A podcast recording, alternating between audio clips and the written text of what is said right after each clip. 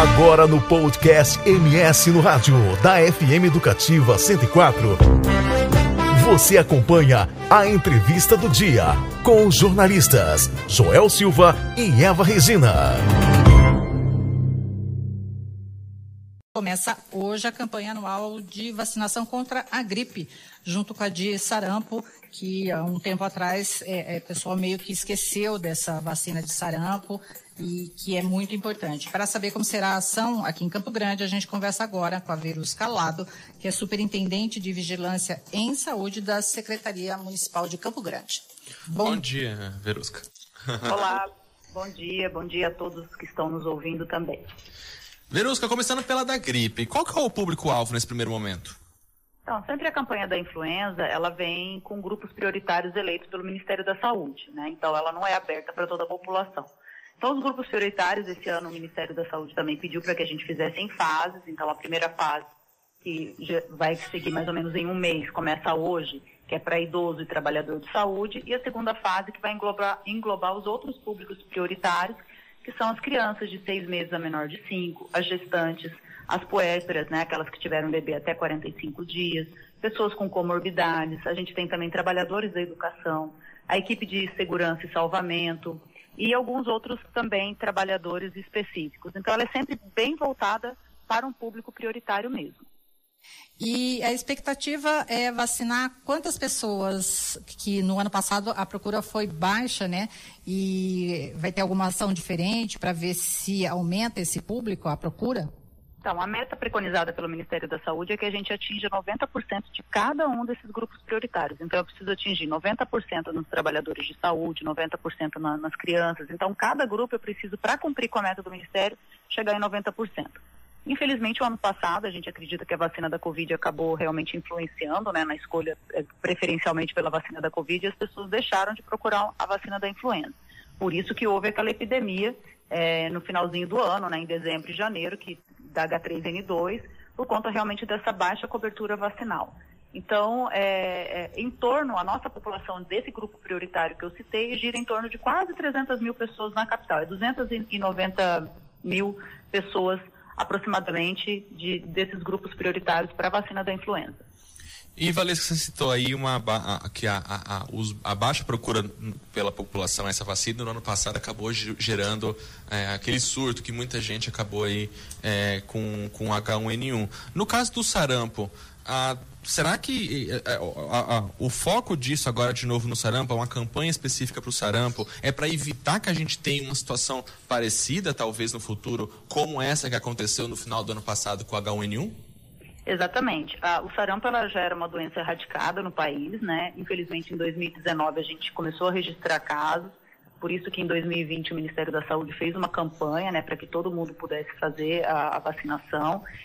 Segue novamente, né, é, com risco realmente de reintrodução da doença. Então, é, infelizmente, as baixas coberturas de vacina, seja ela tanto do sarampo como da poliomielite também, que o Ministério da Saúde já vem sinalizando uma baixa cobertura, acabam trazendo realmente o risco de reintrodução dessas doenças. Então, é, ao longo de cinco anos, o, o país já vem registrando uma baixa cobertura de várias outras vacinas do calendário nacional, isso é realmente muito preocupante.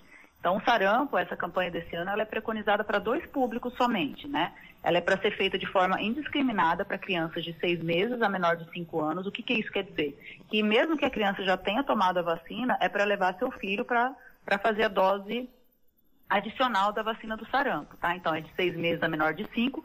E os trabalhadores de saúde, é para fazer uma atualização da caderneta vacinal. Então, se, se, aquele trabalhador de saúde conseguir realmente mostrar que já tomou a vacina da, da, do sarampo, não vai ser feita novamente. Aquele que porventura não lembra, não tem nenhum comprovante, não há registro dentro do sistema, aí também vai ser aplicada uh, a vacina como forma realmente de prevenção. E, Verusca, eu estava uh, pesquisando isso ontem. É, existe um público também que o Ministério da Saúde considera que não até acho que 49 anos, que, que não teria certeza, porque os, os mais velhos, me incluo aí, é, era considerado que todo mundo já teria tomado essa vacina, né? Da, da, teria tomado ou teria tido sarampo. Quem já teve sarampo não precisa tomar essa vacina, né? É, na verdade, o Ministério, ao longo do, do, do ano de 2019 20, por conta da reintrodução da doença, ele fez aquelas campanhas preconizadas por faixa etária para fazer de forma indiscriminada. Então, mesmo que a pessoa já tivesse tomado uma vacina, né, isso englobava todas as faixas etárias, era para fazer uma dose adicional, por conta de, realmente desse risco de reintrodução. Agora ele está pedindo para a gente fazer, na verdade, só para trabalhadores de saúde, que são as pessoas que acabam sendo mais expostas também, fazer uma atualização. Então, ela, por enquanto, não é voltada para outros públicos. Claro que o ideal é que a gente, realmente, enquanto cidadão, procure se informar numa unidade de saúde sobre a sua situação vacinal.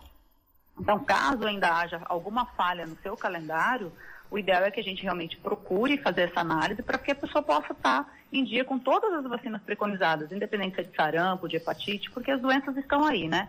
Existem formas de prevenção, que são as vacinas para algumas doenças, e a gente precisa fazer o uso dessas ferramentas para que a gente realmente possa estar seguro. Então, mesmo quem ainda é, não saiba se tomou ou não tomou, se já pegou, independente disso, se estiver aberto o calendário para vacinação, tiver campanha voltada para esse público, é para tomar. Por isso que a vacina está sendo feita indiscriminada para crianças de seis meses a menor de cinco, porque elas também já tomaram né, a, a, a vacina da, da a tríplice viral, que é aplicada para sarampo. E mesmo assim o Ministério da Saúde está pedindo para fazer uma dose adicional, independente se essa criança já tomou ou não. Tá certo. Bom, para quem está acompanhando o MS no rádio, a gente acabou de conversar com a Verus Calado, ela que é superintendente de vigilância em saúde aqui da Secretaria de Saúde do município de Campo Grande. Verusca, muito obrigado pela, por ter dedicado, tirado esse tempinho para conversar com a gente aqui na Educativa e uma excelente semana para você.